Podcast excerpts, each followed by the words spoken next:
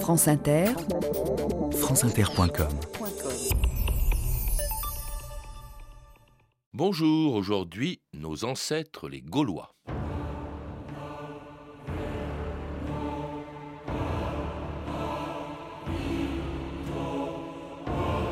Si nous voulons représenter les Gaulois, regardons nos compatriotes et regardons-nous dans une glace. Ferdinand Lotte. «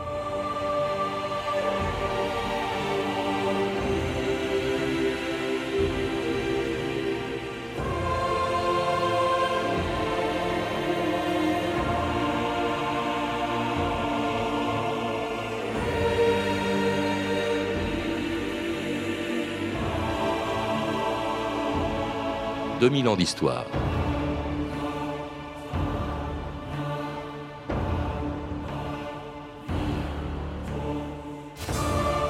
Les Gaulois n'ayant pas laissé de traces écrites de leur histoire pendant près de 2000 ans, nous ne les connaissions qu'à travers le portrait peu flatteur qu'avaient fait d'eux leurs conquérants grecs ou romains. Celui d'un peuple de barbares qui vivaient comme des sauvages dans leurs forêts de chênes et pratiquaient des sacrifices humains. Les mœurs des Gaulois étaient la barbarie même, pouvait-on lire encore au XVIIIe siècle dans l'encyclopédie de Diderot. Ils faisaient vœu, s'ils réchappaient d'un péril éminent, d'immoler à leur divinité des victimes humaines. Il faut, ajouter Voltaire, détourner les yeux de ces temps horribles qui font la honte de la nature. On comprend pourquoi, pendant des siècles, les Français ont préféré croire qu'ils descendaient des Francs plutôt que des Gaulois et accepter les bienfaits de la civilisation que les Romains leur avaient apportés partout, sauf, comme chacun sait, dans un petit village gaulois qui avait osé résister aux légions de leur pire ennemi. César César Mais enfin, pourquoi n'arrive-t-on pas à vaincre ces Gaulois? Qu'est-ce qu'il a de spécial, ce village? D'après ce qu'on me dit, euh, c'est un petit village tout à fait banal, euh, comme il y en a des centaines d'un bout à l'autre de la Gaule. Le secret du courage des Gaulois était une potion magique préparée par le druide Panoramix. Astérix, à toi l'honneur. Non, Obélix, pas toi. Tu sais très bien que tu es tombé dans la potion quand tu étais petit. Nos ancêtres, les Gaulois, habitaient des huttes en bois et les druides, trois par trois, sous le gui chantaient à pleine voix. Jean-Louis Bruno, bonjour. Bonjour. Alors, nos ancêtres les Gaulois, ce n'est pas seulement le début du refrain de cette chanson d'Henri Salvador et Boris Vian, c'est aussi le titre de votre livre qui vient de paraître au seuil et qui tord le cou à tous les clichés, toutes les idées reçues qu'on vient d'entendre, l'idée que l'on s'est faite pendant 20 siècles des Gaulois, euh, des sauvages vivant dans des huttes en bois au milieu de leurs forêts, aussi farouches qu'Astérix, ou assez forts pour transporter comme Obélix des menhirs, vous le rappelez, il n'y avait pas de menhirs en Gaule, ou plutôt les menhirs étaient arrivés avant les Gaulois. D'où viennent toutes ces légendes colportées sur les Gaulois jusqu'à aujourd'hui? Ah, ces légendes sont très très anciennes, elles datent euh, du moment même où les, autres peuples, les peuples civilisés découvrent les Gaulois, c'est-à-dire les Grecs, les premiers euh, en font des êtres légendaires euh, qu'ils appellent au départ, donc avant le 6e siècle avant Jésus-Christ, des hyperboréens. Donc les gens qui sont vraiment tout à fait au nord du, du monde connu et euh, qui sont des, des, gens, des peuples très, très curieux qui auraient accueilli notamment Apollon. Mais les, la plupart des légendes assez défavorables aux, aux Gaulois euh, sont dues aux Romains et notamment à Cicéron qui n'a pas euh, hésité à les égratigner férocement. C'est les Romains même d'ailleurs qui ont donné leur nom aux Gaulois? Alors oui et non, c'est-à-dire que les Gaulois probablement s'appelaient eux-mêmes Galates, c'était le, le, nom de leur euh, certainement de leur confédération guerrière, et lorsqu'ils arrivent en Cisalpine, c'est-à-dire dans le nord de l'Italie au, au, début du, du IVe siècle, peut-être même un petit peu avant, euh, probablement les Romains comprennent mal ce mot et le, dé, le, le déforment en Gallie, peut-être justement euh, en faisant un jeu de mots avec le nom du coq qui restera donc le symbole, le des, symbole Gaulois, des Gaulois, puis de la France. Mmh. Donc ce sont eux qui finalement euh, vont donner d'une certaine manière le nom de Gaulois à ces peuples. À ces peuples qui étaient des peuples celtes arrivés déjà voilà, depuis longtemps. Bien sûr, ce sont en, des Celtes. En, en, France et pas seulement en France d'ailleurs. Non, non, donc ce sont des, des, peuples qui couvrent une grande partie de, de l'Europe occidentale et euh, qui, qui, se constituent parce que bon, il y a beaucoup de, de, il y a une part indigène qui est très importante dans ces peuples et disons qu'ils deviennent identifiables à partir du 8e, 7e siècle siècle. Et surtout, ils sont identifiés par les, les Phocéens, donc les, les, habitants qui fondent Marseille mmh. euh, au VIe siècle euh, et qui leur donnent euh, cette, cette, identité.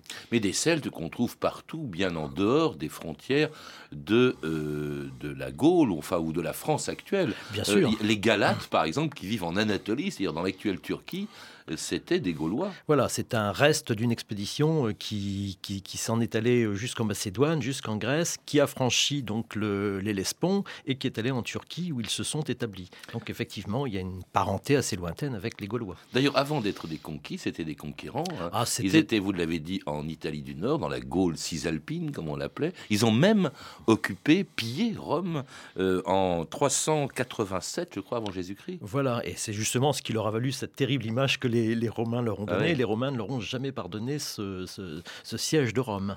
Ils sont même allés jusqu'à Delphes, ils ont également ah, pillé Delphes en Grèce. Ils ont pillé Delphes et ils sont allés même jusqu'en Égypte. Enfin, ils ont surtout euh, participé à beaucoup d'entreprises de mercenariat. Euh, ils étaient effectivement de, de, grands guerriers. Bref, la Gaule n'était pas la France actuelle et les Gaulois n'étaient pas une nation, mais un ensemble de peuples qui allaient se rassembler contre leurs envahisseurs romains. Je vous remercie, grand chef des peuples de Gaule, d'avoir répondu à mon invitation. Toi, Dumnorix, chef des Éduins, ton frère Diliciac, votre grand druide, et nos amis du Nord, le grand Comios et la très redoutable Mosa. Chef des Bélovaques. Et toi, Calarix, sénateur des Arvernes. Les Gaulois sont à la merci de deux monstres redoutables. Au nord, les Germains, et au sud, les Romains. Je dis que les légions romaines dévasteront nos terres et réduiront à néant nos coutumes et nos croyances. Je dis, Divisiac, il faut un roi gaulois à la tête d'une Gaule unie. Alors la Gaule unie, c'était pas le cas, hein.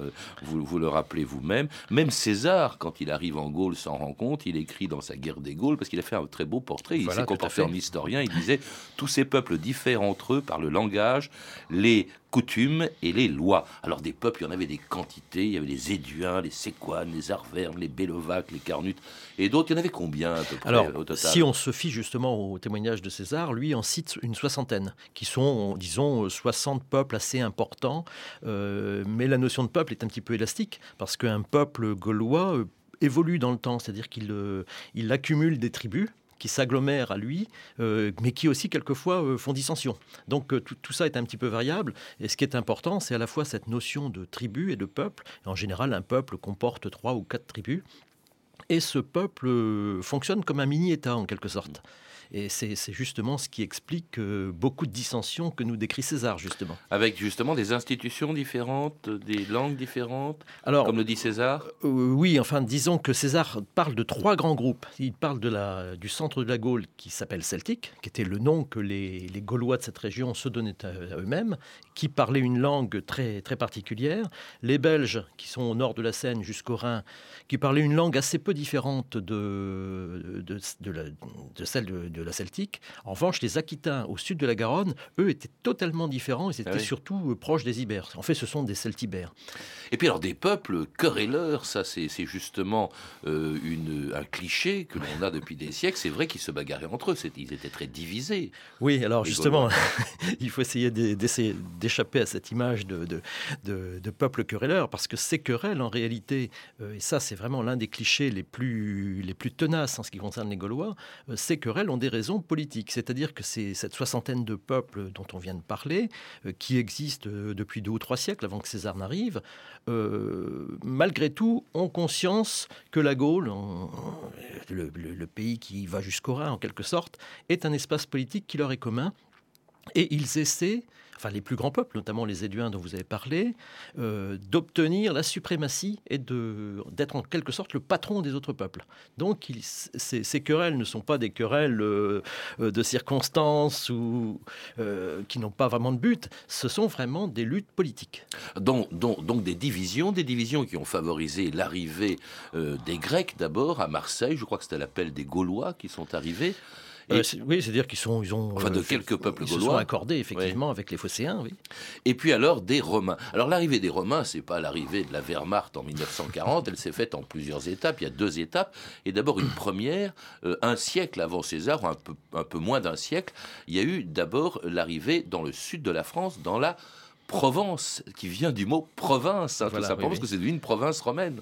Oui, alors effectivement, euh, ce qu'il ce qu'il faut bien comprendre, c'est que le, cette arrivée des Romains a été précédée par une arrivée de la culture romaine et surtout du commerce romain, euh, et ça de, façon très très précoce, dès la fin du IIIe siècle avant Jésus-Christ. Et maintenant, les, beaucoup de, fouilles en France ont montré que les amphores, euh, notamment avec le vin italien, arrivent en quantité mais absolument phénoménale. On trouve des millions de tessons, tessons d'amphores sur certains sites et ça dès le 3e, 2e siècle avant Jésus-Christ, qui montre que les peuples du sud-est de la, de la France actuelle ont commercé très tôt avec euh, les Romains, et pour les Éduins dont on a déjà parlé, ce peuple qui se mm. situe autour d'Autun, ont fait un traité avec Rome.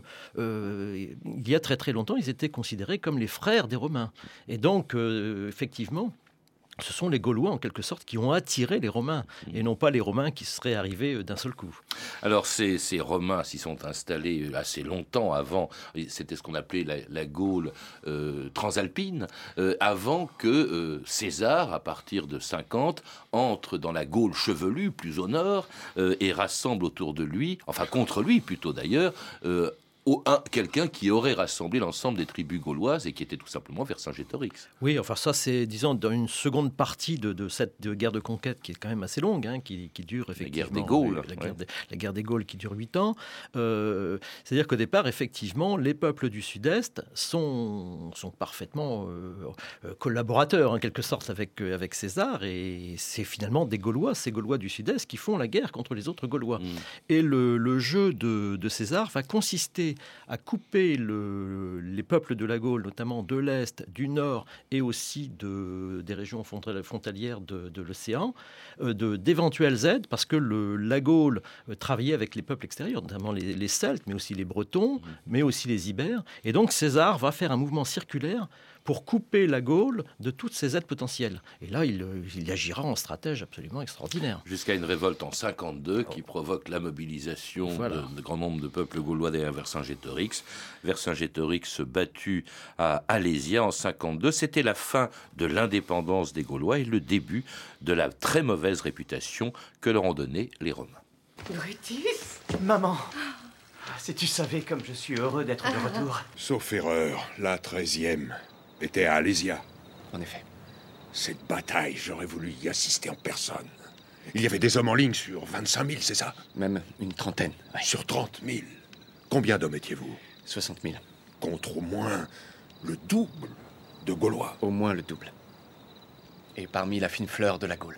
Imaginez des cheveux jusque-là et des moustaches énormes et une puanteur incroyable. Ils ne se lavent jamais et ne mangent que de la viande crue. Mais en revanche, ils ont une coutume admirable. Ils règlent leurs différends politiques par des combats à mort.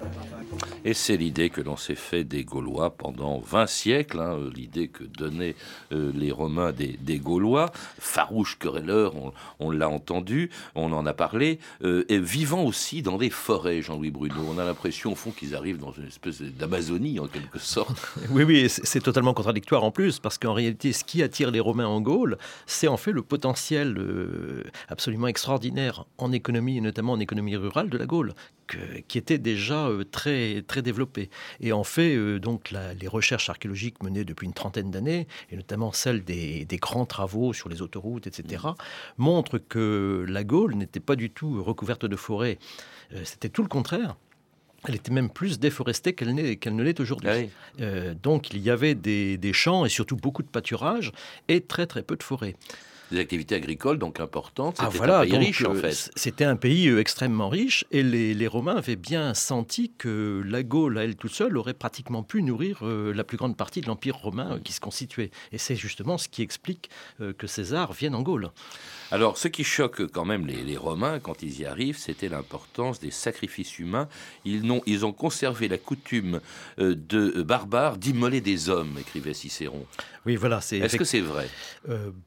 Pas tout à fait, non, non, pas tout à fait, parce que Cicéron euh, écrit ça justement dans des plaidoiries, il était avocat, donc là il se sert effectivement de tous les effets de manche possibles pour dénigrer les Gaulois qui en fait là, dans, un procès qui est le procès de Fonteius. Euh, son adversaire, ce sont les Gaulois, donc il les décrédibilise. Mais en réalité, les Gaulois n'ont guère fait que comme les Grecs et les Romains, ils sont usés du sacrifice humain, euh, mais dans, des, dans un nombre extrêmement limité. Et euh, ça s'est arrêté très vite parce que lors des fouilles archéologiques, notamment sur les sanctuaires gaulois qui maintenant sont, sont fouillés régulièrement depuis une trentaine d'années, on trouve extrêmement rarement des, vestiges humains. Donc euh, ce qui montre bien que ces sacrifices n'étaient pas courants. Mais ils ont été euh, fixés un petit peu dans la mémoire des Français parce qu'ils ont été assimilés à ces dolmens mégalithes dont on a parlé tout à l'heure. Et pendant tout le XVIIIe et le XIXe siècle, on a pensé que les fameux dolmens étaient des tables pour les sacrifices humains. voilà, donc ça a beaucoup marqué l'esprit des Français. Et pour euh, retirer en quelque sorte mmh. cette idée reçue, c'est extrêmement difficile. Ce qui a marqué aussi profondément les, les Romains, c'était la religion qui les inquiétait d'ailleurs tellement qu'ils ont voulu supprimer les druides. Mais ces druides, ils existaient bel et bien, Jean-Louis Bruno. Oui, bien sûr, les druides, c'est une, réalité très importante du, monde celtique et plutôt de, de la Gaule parce qu'ils sont euh, vraiment attestés que pour la Gaule et euh, ils sont effectivement euh, tout à fait l'envers de l'image qu'on veut leur donner. C'est-à-dire que ce ne sont pas des prêtres, ce ne sont pas des magiciens non plus, mais ce sont plutôt des théologiens, donc des, individus dont la présence est indispensable pour que le, culte se fasse et plutôt le culte public. Parce que contrairement à ce que l'on a imaginé longtemps, les Gaulois pratiquaient surtout un culte public, c'est-à-dire un culte d'État avec des sacrifices d'animaux domestiques, exactement comme les Grecs Romains. et les Romains, tout à fait. Et ces, ces, druides, leur présence était nécessaire pour donner l'assentiment des dieux, pour interpréter la mmh. parole des dieux. Et en fait, ce sont plutôt des philosophes euh, et aussi des grands savants, puisqu'ils maîtrisaient tout le champ du, savoir. Pourquoi justement n'ont-ils pas laissé de traces écrites de, leur histoire, les Gaulois, Jean-Louis Bruno? Alors ça, effectivement, c'est une raison euh, parfaitement idéologique, c'est-à-dire que les druides ont fonctionné un petit peu comme beaucoup de, ces intellectuels extrêmement anciens euh, dans le monde classique, et notamment, ils sont très proches des pythagoriciens auxquels on les a beaucoup comparés, et les pythagoriciens ne voulaient pas non plus que l'écriture vulgaire en quelque sorte un enseignement qui était secret et qui était euh, facteur de pouvoir. Euh, et les druides avaient parfaitement compris que ce savoir qu'ils avaient euh, en eux et qui était réservé à leurs homologues, euh, c'était un pouvoir politique notamment important. Et ils ne voulaient pas que ce soit diffusé. Il y a eu cet interdit de l'écriture qui était respecté jusqu'à la conquête romaine. Alors pas d'écriture, incapable, disait-on aussi, de, de produire des œuvres d'art, c'est ce que disaient les Romains des Gaulois, avant que l'archéologie prouve le contraire, depuis les premières fouilles au 19e siècle jusqu'à aujourd'hui. France Inter, Alain Le Gouguec, le 17 décembre 2007. France Inter. Sous la terre de Bretagne, dans les côtes d'Armor, à Laniscat, près de Saint-Brieuc, on a trouvé un trésor monétaire. 545 pièces faites d'un alliage d'or, d'argent et de cuivre. Elles datent du 1er siècle avant Jésus-Christ. On n'avait jamais fait une telle découverte, Sophie Becherel. Pour les archéologues, c'est une découverte exceptionnelle. 545 pièces travaillées de l'époque gauloise. Yves Ménez, spécialiste de l'âge de fer, les décrit. Ce sont des stataires et quarts de stataires, donc ce sont des monnaies qui sont en métaux précieux, donc ça contient une assez forte proportion d'or et puis euh, allié avec de l'argent et un tout petit peu de cuivre. Et surtout, elle porte des motifs splendides, un visage humain avec des petits cordons perlés, euh, des, petits visages, et au revers, le plus souvent, en fait, un, cavalier brandissant une lance et un bouclier. À qui appartenait ce trésor? Vu son ampleur, sûrement à un homme extrêmement riche. Faute de texte, les scientifiques doivent échafauder des hypothèses, comme celle de la vente de céréales qui aurait rapporté beaucoup d'argent. Alors, il y avait un commerce actif en Gaule, il y avait aussi un art, Jean-Louis Bruno, un art gaulois. Tout à fait, oui, oui. Alors, effectivement, cet art a longtemps été euh, méprisé et même n'a pas été reconnu parce que, contrairement justement aux, civilisations classiques, donc euh, la Grèce et Rome surtout, euh, cet art ne s'exprimait pas par la sculpture et par la peinture. Donc il n'y avait pas de représentation ni divine ni humaine. Et là, justement, ça, ça, nous relie à la, au thème précédent, à ces druides qui non seulement ont probablement euh, ont interdit l'écriture, mais ont probablement aussi interdit la représentation des dieux et même des figures humaines. ce qui fait que ce, cet art n'a pas laissé des monuments euh, vraiment visibles euh, euh, facilement. Même pour les Romains et les Grecs, lorsqu'ils sont arrivés en, en Gaule, euh, ils n'ont pas pu les voir. C'est pour ça qu'ils ont dit qu'il n'y avait pas d'art. En réalité, il y a effectivement une expression artistique, mais qui s'exprime là où on ne l'attendrait pas, sur des objets souvent minuscules, des fibules, des bracelets, des torques, euh, les fourreaux d'épée, des choses comme ça. Donc souvent des objets usuels qui sont euh, pas seulement décorés, mais qui sont recouverts d'expressions graphiques tout à fait étonnantes. Alors, on, parle, on a très peu parlé après la chute d'Alésia, euh, enfin après la, défaite des Gaulois à Alésia, des Gaulois, on n'en parlait pas, euh, on les reniait presque, euh, au point d'ailleurs que les Français, pendant longtemps, se sont prétendus les descendants des Francs, qui leur ont donné leur nom de Français, qui ont donné son nom à la France. Hein. c'était les Francs, c'était pas les Gaulois, les ancêtres. Non, parce qu'effectivement, là, il faut revenir à l'histoire et donc à ce cours de l'histoire, et notamment à la conquête romaine. les Romains ont quand même euh, fait tout ce qu'il pouvait pour briser une identité gauloise qui, bon, était déjà assez, assez imparfaite. On l'a bien vu avec sa division entre, entre peuples gaulois. Et eux ont accentué en, quelque sorte le phénomène en donnant justement des, des, limites administratives à ces peuples. Donc ils ont respecté ces peuples, mais ils ont euh, en quelque sorte amplifié ce, ce, découpage de la Gaule, ce qui fait que sous l'Empire romain, euh, les Gaulois se considéraient plutôt comme des Parisiens. Mhm. Donc euh, leur identité, c'était des Parisiens pour les, gens qui étaient dans la région de Paris actuelle, et non pas comme des Gaulois. Et lorsque les, invasions barbares ont recouvert tout ça, euh, très vite, cette identité gauloise a été, n'a été qu'un lointain souvenir en quelque mmh. sorte.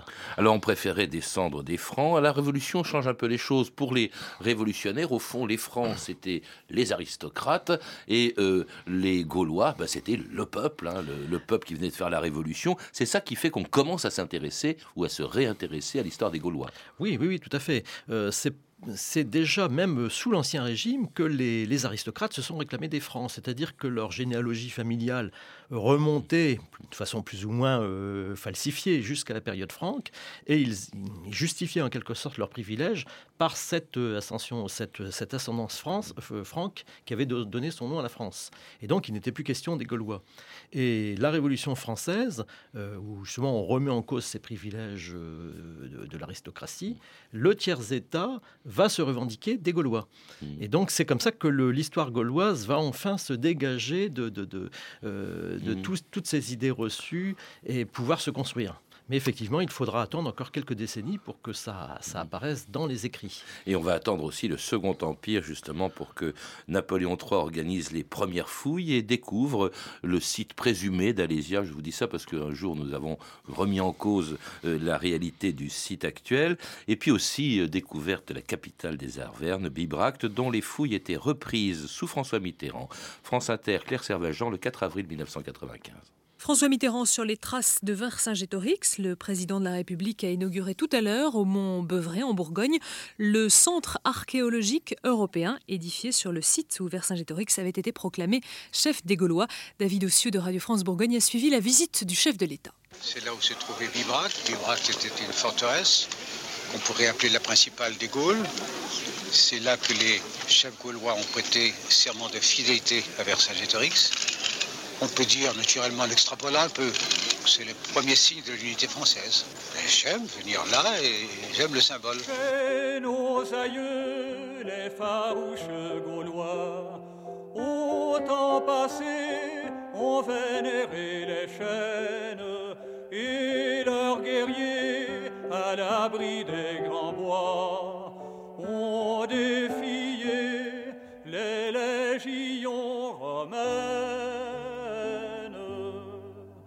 C'est du vieux sang gaulois qui coule dans leurs veines. Allez le soir au fond des bois, la voix des chênes vous parlera des fiers Gaulois, vous parlera La Voix des Chênes, c'est une chanson de 1888, hein, chez nos aïeux, les farouches Gaulois, dont le sang coule dans nos veines. De quand date l'idée, parce qu'on redécouvre les Gaulois au début du 19e siècle, mais de quand date l'idée qu'ils sont nos ancêtres ou nos ancêtres présumés, Jean-Louis Bruno? Oh, ça, on le sait assez bien. C'est effectivement euh, quelque temps après la Révolution, enfin à partir de 1821 pour être précis, euh, lorsque le, frère d'Augustin Thierry, euh, qui s'appelle Amédée Thierry, se voit confier par son frère la tâche de s'occuper des Gaulois, de l'histoire des Gaulois. Le, frère s'était occupé beaucoup des Mérovingiens, on le sait, mmh. et il confie donc à son frère la tâche de, de faire l'histoire des Gaulois, ce qu'il fait extrêmement bien. Un ouvrage absolument remarquable, mais uniquement d'après les sources historiques. Et cet Amédée Thierry est très sensible justement euh, à la découverte qu'il fait de personnages charismatiques dans l'histoire des Gaulois, et notamment Vercingétorix. C'est lui qui découvre Vercingétorix. Ah et il nous dit euh, au début de son ouvrage euh, que contrairement à l'histoire des Germains, qui, qui, était en opposition à celle des, Français dès cette époque, hein, les, les, les, Germains se se manifestait par la masse, mais une masse où il n'y avait mm. pas de personnages, de héros qui se détachaient. Et chez les Gaulois, et notamment à travers l'ouvrage de Jules César, apparaissent des personnages euh, qui sont vraiment héroïques, Vercingétorix, Comios, euh, Coréos, euh, Divicac, Dumnorix, dont on a déjà parlé. Donc ce seraient nos ancêtres. Alors c'est une idée reprise par la Troisième République pour lesquels font les Gaulois, c'était la résistance française face à un autre envahisseur que les Romains, les Germains. Vichy va reprendre le même thème. De Gaulle également euh, dira un jour Vercingétorix, le premier résistant de notre race. François Mitterrand qui voulait même, il a essayé de se faire enterrer au Mont Beuvray. Enfin bref, c'est une. Est-ce qu'on descend ou non finalement? Est-ce que, nos, est-ce que les Gaulois étaient nos ancêtres, euh, Jean-Louis Bruno? Ah, ben, Je vais vous dire déjà que ce que vous venez de me dire là, c'est vraiment la plus mauvaise utilisation qu'on pouvait faire des Gaulois et qui leur a coûté beaucoup, vraiment très cher, puisque à cause de cette utilisation nationaliste, on ne s'est pas vraiment intéressé à eux. Donc c'est un petit peu dommage. Maintenant, est-ce qu'ils sont nos ancêtres? Bah oui, dans la même mesure où, si vous voulez, que les Francs ou que les Sarrasins, que toutes ces couches. les hommes de Néandertal avant. Les hommes de Néandertal avant. Mais ils ont effectivement, et c'est ce qu'avait bien remarqué euh, Amédée Thierry, ils ont ce, caractère très particulier d'être les premiers euh, peuples qui sortent de la préhistoire, en quelque sorte, et qui sont identifiables à travers des, héros euh, qui ont une personnalité et qui ont vraiment une, individualité, une individualité très forte et qui fait qu'on s'attache à eux. Donc, ce sont des gens qui s'attachent, enfin, qui nous paraissent sympathiques, euh, parce qu'ils ont des caractères que, soi-disant, on retrouve. Voilà, c'est plutôt leur caractère donc, que l'on revendique, parce qu'évidemment, depuis, beaucoup d'autres peuples sont venus s'installer en France. Aujourd'hui, c'était absurde. Cela dit, on avait dit quand même, les instituteurs de la Troisième République disaient aux Vietnamiens ou disaient aux Africains, nos ancêtres les Gaulois, ce qui était assez drôle. Qu'est-ce qu'ils nous ont laissé euh, euh, finalement en, héritage, si nous sommes leurs héritiers, Jean-Louis Bruno? Parce qu'après tout, c'est vrai qu'il y a peu de traces archéologiques de leur, de leur passage. Effectivement, ils nous ont laissé très peu de choses parce que c'était une civilisation extrêmement fluide. Mais enfin, ce qui est important, c'est que c'était une civilisation, mais qui ne s'est pas matérialisée euh, vraiment euh, dans des monuments, dans des, des vestiges grandioses, euh, justement comme la Grèce ou Rome a pu le faire. Et c'est ce qui fait la difficulté d'approcher justement ce peuple. Mais ils nous ont laissé effectivement des, des, choses plus, plus ténues, la langue par exemple. Certainement aussi le paysage. Le paysage de la France actuellement tel qu'il est modelé n'a pas été modelé par les Romains, par les déforestations romaines, mais bien par les Gaulois, ainsi que tous les noms, les toponymes qui s'attachent à, ce, à ces territoires. Tout ça, c'est vraiment gaulois et ça peut évoluer au cours du temps. Merci Jean-Louis Bruno. Je rappelle que vous êtes l'auteur d'un livre, Nos ancêtres les Gaulois, qui a été publié aux éditions du Seuil dans la collection L'univers historique. Vous avez pu entendre des extraits des films suivants. Astérix et Obélix contre César de Claude Zidi, en DVD aux éditions Pathé, Astérix et les Indiens, un dessin animé de Gerhard Hahn disponible en DVD chez Fox Pathé Europa, Vercingétorix de Jacques Dorfman aux éditions Avanti, ainsi que Rome, une série américaine en 12 épisodes de Bruno Heller, disponible en DVD chez Canal Plus Vidéo. Vous pouvez retrouver ces références par téléphone au 32 30, 34 centimes la minute ou sur le site franceinter.com. C'était 2000 ans d'histoire, la technique Aurélie Fortin et Yann Bouillot, documentation et archivina Emmanuel Fournier, Claire Destacan et Franck Olivard, une réalisation de Anne Kobilac.